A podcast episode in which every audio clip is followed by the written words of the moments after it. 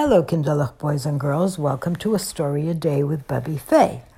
The story we're going to read today is called Dollars and Cents. It's written by Tehila Deutsch, illustrated by Glenn Zimmer, and it's from Hachai Publications. Missus Markowitz waved as I rode up the street, so I slowed down my bike and I jumped to my feet.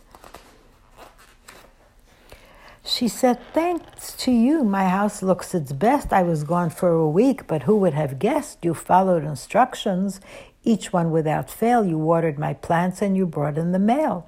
You fed my fish daily. He looked so content. And so, Ellie Cats, you have earned every cent.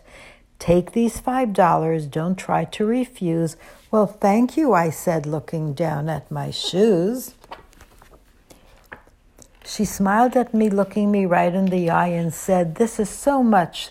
There is so much that money can buy, so many nice things, but if you are clever, you'll find the best kind that can last you forever." I nodded my head, but I didn't think twice. I was way too excited to hear her advice. I happily bounced off to school with my stash, thinking of ways I could spend all that cash. First, I gave tzedakah, just as I had learned, so I could have fun with the money that I earned. I heard Rebbe's voice in the back of my head, but I didn't quite catch every word that he said. I wanted to listen. I really did try, but I couldn't stop wondering what I should buy. "The first thing I'll get is some kind of cold drink. Fruit punch or iced tea? Well, I have time to think. It costs fifty cents. That's perfectly fine. I'll still have four dollars that I can call mine." Recess finally came. We played tag and we raced until, out of breath and tomato-red-faced, I made a shahakol and sipped my cold tea, and that feeling I felt seemed the best there could be. But later I lay in my bed and I thought, what do I have left from the drink that I bought?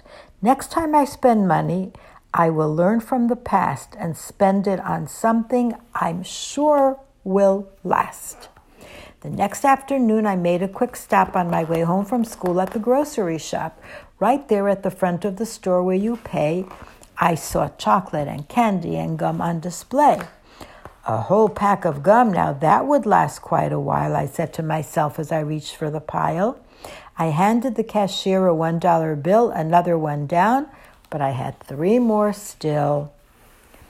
The gum was so soft and so perfectly sweet, I went home happily chewing my treat. But just two days later, the pack had no more. I had chewed the last piece.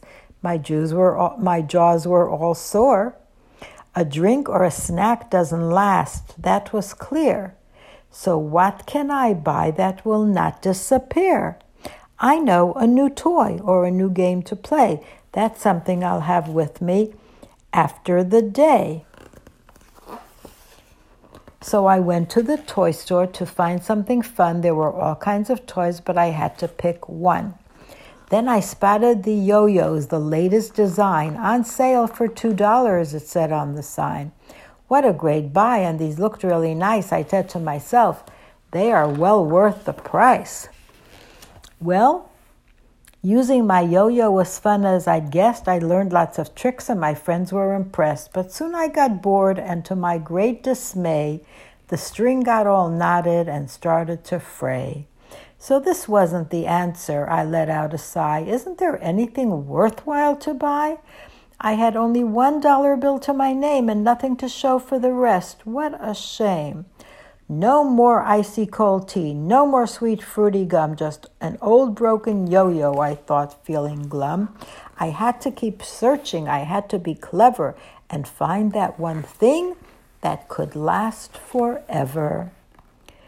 Ellie called, "Mommy, come here, won't you please? I'm all out of cereal, yogurt, and cheese. Please do me a favor and run to the store."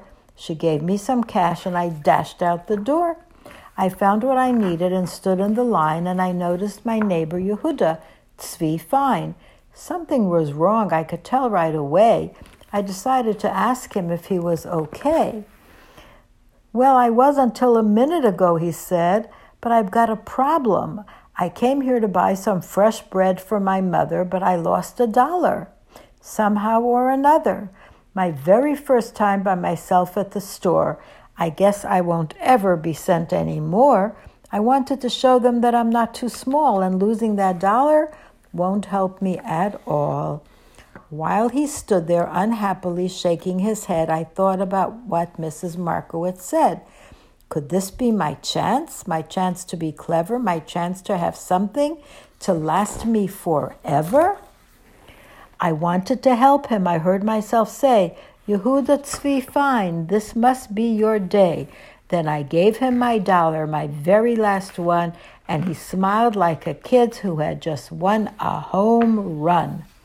So now here I am, not a penny remaining, but you can believe me that I'm not complaining. When I think of his smile, that look on his face, I know I have something I'd never replace. A mitzvah like that, it will not go away or break or get used up or tangle or fray. You can find a chance too if you look and you try. There's just nothing better than money can buy. The end.